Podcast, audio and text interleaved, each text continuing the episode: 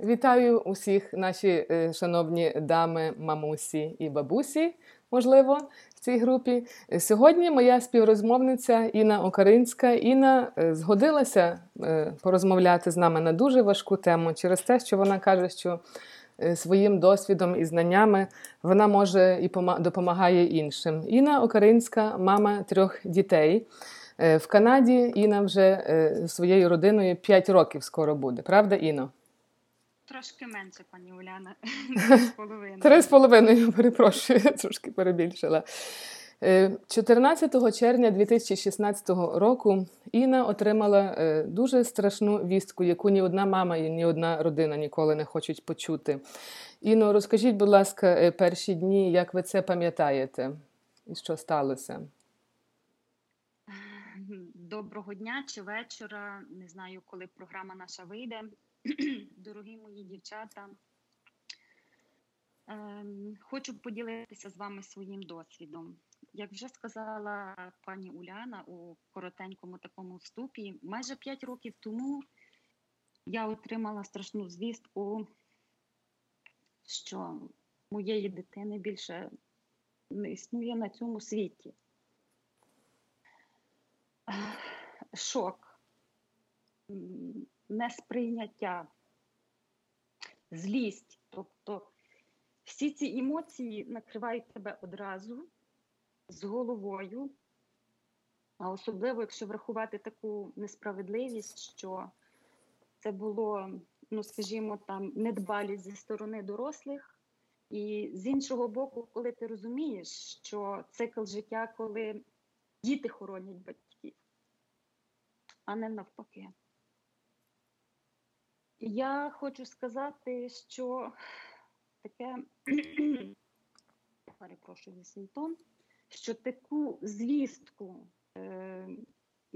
дуже важко, і таку трагедію дуже важко пережити. Але навчитися з цим жити, це можливо. І це мій головний меседж, який я сьогодні хочу сказати кожній з вас. Я знаю, на цьому місці може бути не лише дитина. Це може бути хтось надзвичайно дорогий вашому серцю. І ви не розумієте всю глибину втрати доти, доки ця людина не відійде у вічність. Тому я хочу сказати ще раз і наголосити, і підкреслити, що всі ресурси у нас самих. І можливо після такої втрати знову жити, знову любити. І навіть зробити цей світ краще. Іно, ваша дитина поїхала з класом і з вчителем на фестиваль. Це мала бути радісна подія під кінець навчального року. Мартуся була дуже талановита у вас і в пласті, і в музиці. І назад, в той день загинуло четверо людей, ще разом з Мартусею і вчителі, ще один чоловік, який пробував рятувати дітей на пляжі, і також ще й один хлопчик, старший хлопчик зі школи. Новини писали про цю трагедію, і пізніше до вас зверталися журналісти, щоб більше розслідувати цю подію. Як ви до того віднеслися? Як ви на це відреагували? Так, то правда, на цілий тиждень всі новини ряснили цими заголовками. І ми дійсно отримали тоді дуже багато дзвінків і на імейл, отримали повідомлень з багатьох телеканалів, які нам пропонували, щоб... Ми винесли в публічний простір таке от щось особисте, що тебе болить. Але я хочу сказати, ми просто ознайомилися з контентом цих програм, куди нас запрошували, що вони переслідують. І, чесно, то не було метою їхнього розслідування. Для них було важливо просто... зловити хайп, як то кажуть, тому що ця тема була дуже така. Люди писали нам в соцмережах з цілого світу, І люди, які були очевидцями тої трагедії, вони знайшли мене у Фейсбуці, чоловіка у Фейсбуці, всі писали і навіть відео своє скидали, як це відбувалося. Ми прийняли для себе таке рішення, що ми не будемо робити, ми не будемо робити з цього шоу. Насамперед, я думаю, що моя Мартуся би цього не хотіла. Вона завжди, я думаю, що ми зробили правильно. Ми не вирішили виносити це в якусь там публічну площину, добиватися, як вони кажуть, справедливості. Знаєте, направду справедливості в цьому світі немає. Як сказав один з стовпів нашої церкви, не шукайте суду людського там, де його немає, на цій землі. От, тому я кажу, про що я буду говорити трошки далі, на наше рішення також повпливали наші друзі, наші священники, які для нас дуже багато значили. І ми прийняли, це було важко, тому що в перші дні, перші місяці тобою керувалося таке почуття помсти. Чому винні не покарані? Чому таке сталося з нами? Чому воно взагалі сталося? Тобто це філософські питання. Коли ти бачиш, як якийсь бомж, за перепрошую, порпається в смітті, тобі це ріже серце просто ножем. І ти запитуєш такі питання риторичні. Невже життя у цієї людини набагато важливіше, ніж життя моєї дитини, такої хорошої, такої талановитої, яка могла би для світу зробити стільки всього прекрасного? Але згодом, коли ти починаєш познавати цю вже суть речей і заглиблюватися в якісь дійсно правильні речі, для тебе ці всі питання відпадають, тому що кожне життя має цінність, абсолютно кожне. І ти не маєш питання собі ставити такі, чому помер хтось дорогий моєму серцю, а хтось інший недобрий, поганий залишився. От, тому повторюся ще раз, ми вирішили не робити ніякого шоу з цього, тому ми вирішили, що це буде щось таке всередині нас, і воно таке дуже дороге нашому серцю. Ми не хотіли, щоб люди оце все поносили язиками і говорили десь там на городах, в магазинах. А от ви знаєте, ми вчора дивилися по телевізору батьків цих дітей. Ні, ми цього не зробили. І попри те, що вам доводилося, як то кажуть, реагувати на зовнішній світ, навіть на ті всі співчуття і журналістів, і, як ви кажете, з цілого світу, звичайно, що всі хочуть обняти і притулити, і поспівчувати. Я знаю, як це важко, тому що сказати нема що. І люди деколи багато разів кажуть: скажи, якщо треба чимось помогти. А чим ти можеш помогти людину? Найбільше, що треба, то вернути цю людину, а це вже неможливо. Я знаю, що в той момент, після втрати когось близького, такої раптової, у серці, в голові, внутрішньо якась відчувається така пустка, яку нема чим заповнити. І як ви собі давали з цим раду психічно, і також у вашій родині, у вас же ще, крім чоловіка і у Мартусі, ще двоє братів, які, звичайно, також страшно постраждали і перенесли цю страшну втрату? Так, пані Уляна, і я хочу сказати, що у вашому запитанні це якраз є і відповідь на те. Якщо тобі дуже важко, колись сказав ще Ісус Христос таку притчу, де святий Петро завжди жалівся, що він збив ноги об каміння. І коли вони підійшли до Єрусалиму, Ісус показав йому на жебрака, який сидів без ніг. І він каже: тепер подумай, хто з вас двох щасливіший. Тому я хочу наголосити, що саме відчуття такого, що комусь зараз ще важче, ніж тобі, потрошку повернуло тебе в то русло, життя і розуміння того, що треба щось робити. Насамперед, це були, звичайно, наші власні діти. І вони пережили цю звістку значно глибше і з більшим жахом, ніж ми. Тому що ми все-таки дорослі люди. Ми мусили повернутися до життя і говорити з нашими синами, і пояснювати їм багато речей, якомусь такому філософії, щоб ці діти не зійшли з розуму. Це по-перше. По-друге, я хочу наголосити, що інші діти, а їх було 43 дітей на березі, тому що Мартуся загинула в морі. Вона намагалася сама собі дати раду, не просила про допомогу. Діти рятували дітей. Як таке могло статися? Ми задаємо собі досі це запитання. Дорослі мовчать, схилили голову. І ми просто пам'ятаємо, як ми заїхали з цим катафалком на наше подвір'я. Ця школа стояла, всі діти.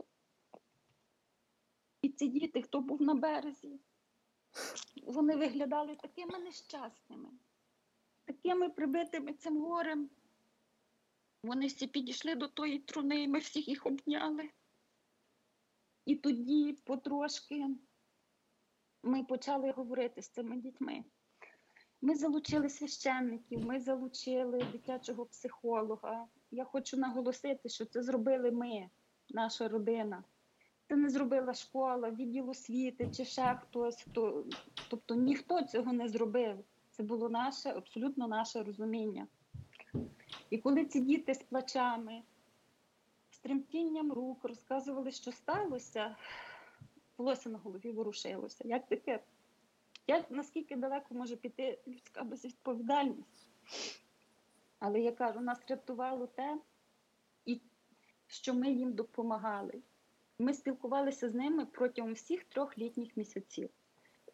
І ми говорили теж з дітьми в такому дуже, знаєте, змісті, що вона не пропала, вона не, тобто це не то, що от обірвалося і немає. І ми говорили, що вона в іншому, кращому світі, що вона їхній ангел, тому що вона була дуже в нас дружелюбна така дівчинка, всі хотіли з нею дружити. І ще один момент, третій, але знову ж таки про дітей. Нам люди принесли чомусь дуже багато грошей на похорон. Ми ніколи не були бідна родина в Україні, але люди принесли нам близько 10 тисяч доларів. І ми вирішили, що ми цими грошима не будемо користатися. Наші друзі опікуються притулком для дітей-сиріт, і ці діти дуже хотіли поїхати у Карпати, на Буковель. Ми ці гроші віддали цим дівчатам-волонтерам. І ці діти мали можливість відпочити дуже гарно в Карпатах, 2 тижні, в одному з найкращих готелів на Буковелі. І в кінці Оксана, наша ця знайома, яка опікується цими дітьми, вона просто потім привезла нас 100 листів. Тому що в останній вечір вона сказала до цих дітей, вона каже, ви знаєте, ви поїхали сюди, одна дівчинка здійснила ваше бажання. І це було так радісно читати ці листи. Ці діти дякували, молилися за неї кожен час. Тому я думаю, що ми зробили важливу справу. І я думаю, що, напевно, це трошки допомогло в ті перші місяці пережити цей біль. Ви також мені розповідали, як на похороні, коли ви поховали Мартусю, і ви подивилися на цю могилу, накриту квітами, горою квітів, вам захотілося там сісти і там залишитися. І які думки тоді вам прийшли в голову? І як ви далі, Іно, шукали сенс для свого життя? Дуже недобрі думки, то правда, бо коли в тобі оцей, розумієте, це вже потім згодом приходить тобі таке розуміння. Насправді ми не плачемо за ними. Якщо ми дійсно християни, ми віримо, що в кращому світі їм найкраще. Ми плачемо за собою, за нашими якимись невиправданими бажаннями, за нашими сподіваннями. Так, це було кладовище, залите сонячним світлом, гора квітів. До речі, дуже багато лілій нам тоді поприносили. Лілія – це символ невинності. І я так чітко пам'ятаю цей запах. Відтоді для мене от лілії – це асоціюється з смертю чомусь. Я не знаю. Я дивилася, я сиділа просто навколішки біля тої могили. Я не хотіла жити. У мене були якісь думки про самогубство, що я не можу цього витримати. Але я подивилася на своїх синів, я подивилася на свого чоловіка, на наших батьків. І це усвідомлення того, що ти не маєш права завдати їм болю ще більшого, що ти мусиш бути сильною. Як би це там банально не звучало, ти мусиш себе взяти в руки і навіть допомогти цим людям справитися з цим всім, особливо дітям, які не мають абсолютно жодного ресурсу. І просто роблячи якісь такі повсякденні справи, ми так потрошку верталися до життя, хоча це було дуже непросто повертатися в ту хату, де все дихало і говорило, і нагадувало. Тут залишила ведмедика, там сиділа, писала і так далі. Як ви повертали до життя своїх дітей після цього? В перші дні і перші тижні ви вже розповіли, але далі, адже з цим болем людина живе все життя. Так. Ну, як я вже говорила раніше, ми дуже багато говорили. Ми пояснювали своїм дітям, що їхня сестричка не відійшла кудись там, що вона перетворилася на якийсь попіл і більше її не існує. Ми завжди говорили, що вона в іншому вимірі, вона з Богом, вона на небі. І я не знаю, я кажу, чи це їхня уява, чи це дійсно якісь такі знаки від Бога. Вона дуже довго снилася їм. Вона з ними сама говорила у снах. І з нами вона говорила у снах. І якби ми цей момент якось не проговорили, тобто діти бачили, що найрідніші люди сприймають це, ну не те, що як даність, а сприймають це мужньо. І що це не є так страшно, як інші говорять, і так далі. І я думаю, що це допомогло їм жити, вижити в ті моменти, так. Ну, і звичайно, що, скажімо, після 40 днів ми для себе прийняли рішення, що ми не будемо в Україні, і ми почали готуватися до переїзду в Канаду. І коли ми вже сюди переїхали, я побачила, що це ще більше допомогло моїм дітям. Тобто зміна обстановки і декорацій, вона, напевно, дає своє. Діти тут по-новому почали сміятися, жити, вони знайшли інших друзів. І якби нам, дорослим, не було важко, це одне, я думаю, що ми зробили дуже правильний крок насамперед для дітей. Якось так. А як вам йде в Канаді взагалі? Ви знаєте, попри все, я все-таки великий оптиміст. Звичайно, непросто, і в кожного цей, скажімо, процес імміграції, він дуже особливий, хоча є якісь спільні риси, але дуже багато чого є інакшого. І мої діти, як я вже сказала, їм все тут дуже подобається, і чоловікові тут все дуже подобається. Я трошки скептично ставлюся до Канади, але все ж таки, я бачу тут дуже багато можливостей. Це, знаєте, з тої історії, ми недавно на книжковому клубі читали дуже гарну книжку, ми будемо її згодом обговорювати, це Едіт Егер, жінка, яка пережила концтабір, яка знайшла в собі сили жити далі, вона емігрувала в США, і вона навіть стала дуже крутим психологом, яка вже консультувала там військово-морські сили і людей в важких ситуаціях. І її слова от, в книжці, на кожній сторінці, вони ніби віддавали мені в серце, тому що вони були дуже схожі з моїми власними думками. Вона каже, ви самі вибираєте, кожен день ви робите цей вибір. Радіти життю або дозволити цьому горю, трагедії з'їсти вас. Якщо це, як, от знаєте, як колись говорив хто там, один з відомих лікарів, він каже, є настрої, я, ти і твоя хвороба. Якщо ти з хворобою, то ви проти мене, а якщо ти зі мною, то ми проти хвороби. Тому так, і що я хочу сказати, ну якби ще додати трошки, так, звичайно, що це дуже велике горе. І я не якийсь психолог чи психотерапевт, щоб давати якісь поради, як це пережити. Але, і напевно, що порад для якихось людей світських я не можу дати. Тому що ми самі віруючі люди, ми рахуємо себе християнами. І, напевно, ця віра допомогла нам зберегти себе і трошки навчитися з цим жити. Але я хочу сказати, що абсолютно в ваших силах побачити когось, значить, вас допомагати, прийняти рішення жити. Якось, ну так дуже коротенько. Іно, знаючи про вашу трагедію, до вас звертаються люди. Чого найбільше вони шукають ніби від вас? Чи взагалі в такій ситуації? Говорити. Ви знаєте, тема смерті дуже табуйована в нашому суспільстві. Я маю на увазі не лише там, я буду говорити про суспільство наше, українське, західне, західного світу, західної цивілізації. З кількома людьми ти не заведеш цю розмову, всі, як правило, цього жахаються, ніхто замовкають, ніхто не хоче про це говорити, але...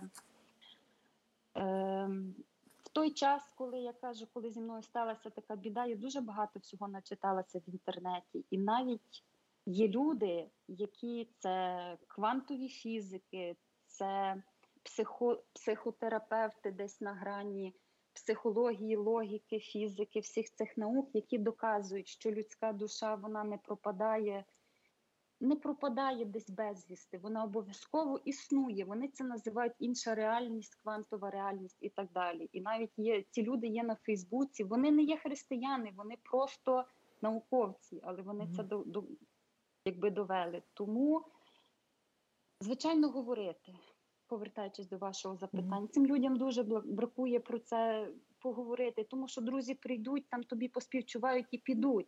І вони, друзі твої, не хочуть про ці речі говорити, вони жахаються їх. Проходить місяць, день, проходять місяці, тебе все ще болить. І поговорити з друзями ти вже не можеш. Ти кажуть, ти ще не оговтався, то вже пора би. А в кожного свій час для оговтання. Комусь, можливо, треба місяць, комусь півроку, а комусь, напевно, 10 років. Ви знаєте, я хочу з вами поділитися своїм горем. В 2007 році раптово помер мій 30-літній брат, який був мій молодшим братом і мій бейбі. І це сталося у Львові, хоча жив він в Америці, а я була тут. Я не поїхала на його похорон, тому що я не хотіла його таким бачити. Це, звичайно, було дуже-дуже важке рішення. Але що я зрозуміла, хоча, може, треба було підтримати і тата, і маму, і всю родину. Але після того я з ними говорила на протязі року, десь кожного дня їм дзвонила, що я думаю, то, що ви кажете, і це було свідоме таке рішення. Може, підсвідоме, що треба було говорити. Власне, ми так і робили. І що я тут навчилася? Знаєте, коли йдеш на похорон, вони там це називають «celebration of life». І я собі дійсно думаю, справді, так, горе страшне, трагедія страшна, людини не стало. Але він з нами був стільки років, Мартуся була з вами стільки років. Тут ми пам'ятаємо це, значить, цей час ніхто від нас не відбере, і залишилася гарна пам'ять, ніби є про що говорити. То давайте зараз згадаємо Мартусю і розкажіть нам, яка Мартуся була, і ми будемо тішитися, що у вас Мартуся, ваша доня. Дякую вам за це запитання. Моя дівчинка прожила всього лише 14 років, але з самого дитинства це була дуже незвичайна дитина. Мені говорила її перша вчителька, і всі люди, які її навколо знали, вони сказали, ви знаєте, ваша дитина, вона не з цього світу. Вона завжди дуже тонко сприймала світ. Вона дуже тонко сприймала біль інших. Вона завжди зупинялася. Ой, мама, дивися, тут комашка впала на землю, треба її посадити на листочок. Тут якісь коти і собаки нещасні, в яких гноїлися рани, вона завжди їй хотіла допомогти. І вона писала вірші, вона була ще й художницею, вона закінчила художню школу, вона була музикально обдарована дитина. І вона завжди була така трошки річ в собі. Їй було важко відкритися комусь іншому. І одного разу Оксана Михайлівна, її перша вчителька, дала нам прочитати твір. Вона каже, я написала... Вірніше, так, це був такий твір, вони писали його, здається, чи в 3-му, чи в 4-му класі, щоб ким я хочу стати, як виросту. І вона написала, дуже там гарно, так цікаво, і вона написала, що я би хотіла стати чарівницею. І мати таку чарівну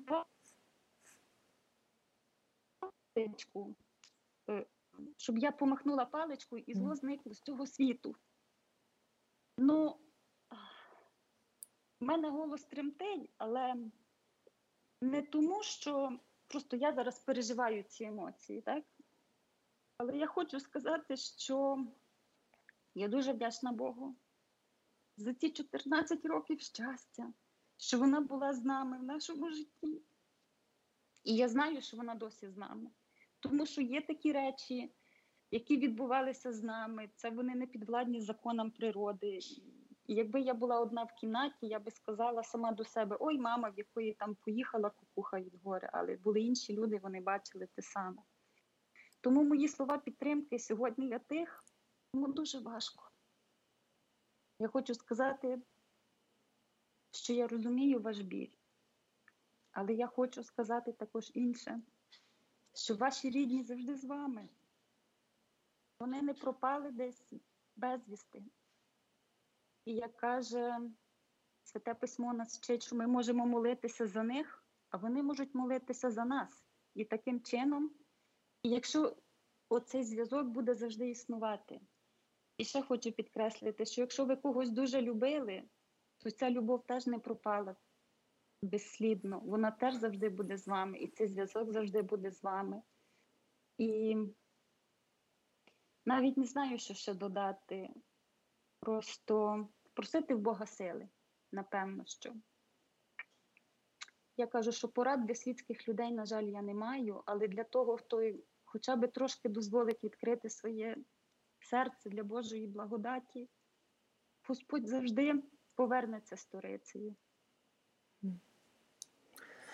Дуже дякую, Іно, що ви знайшли в собі силу і енергію, і бажання порозмовляти з нами і розповісти. Дякую, що ви відкрили своє серце і свою душу у цьому інтерв'ю. І бажаю вам і надалі, і вашій родині здоров'я, і міцності, і успіхів в Канаді, і щоб синам тут велося добре, і вам також. Я думаю, ми ще не раз будемо зустрічатися на наступних розмовах, можливо, навіть і в іншому форматі. Так що дякую вам ще раз, Іно, за розмову.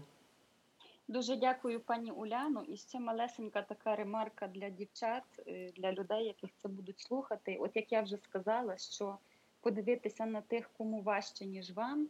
І з цього випливає ще інша річ, яка допоможе, на мою думку, якось перейти якесь таке болюче, що ви маєте зараз в житті. Це розуміння свого призначення в цьому житті. Саме через такі моменти важкі від нас відлітає вся ця шелуха, як кажуть. Ми зразу починаємо бачити людей такими, якими вони є. І от тоді приходить розуміння, а хто я в цьому світі? Для чого я тут? Так як я вже казала, моя дитина мала 14 коротких років, але ми зрозуміли, що вона тут була, щоб ми стали кращими. І тому відповіді на всі ці питання реально допомагають. Чого я всім щиро зичу, душевного спокою, жити в гармонії з Богом і людьми. Дякую вам за цю розмову. Дякую, дякую, Інно. І світла пам'ять Мартусі. Дякую, пані Уляно. До побачення. Це була розмова із Іною Окаринською. І до наступних зустрічей на відвертих розмовах без монтажу.